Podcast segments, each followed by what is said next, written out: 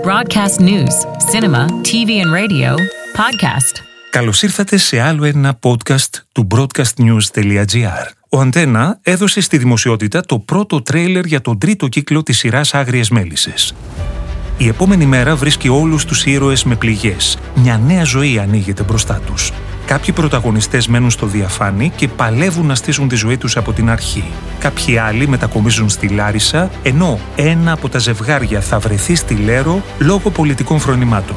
Όπως έχει γίνει ήδη γνωστό, στη νέα σεζόν θα μεταφερθούμε στην περίοδο της επταετίας της Χούντας, όπου ο Δούκας Σεβαστός θα παίξει καταλητικό ρόλο αφού θα ταχθεί με το μέρος τους. Την ίδια στιγμή, οι τρεις αδελφές θα προσπαθήσουν να μαζέψουν τα κομμάτια τους και να φτιάξουν τη ζωή τους μετά από τα πολλαπλά χτυπήματα της μοίρας. Ενώ νέα πρόσωπα θα κάνουν την εμφάνισή τους. Σας προτείνουμε να δείτε το τρέιλερ.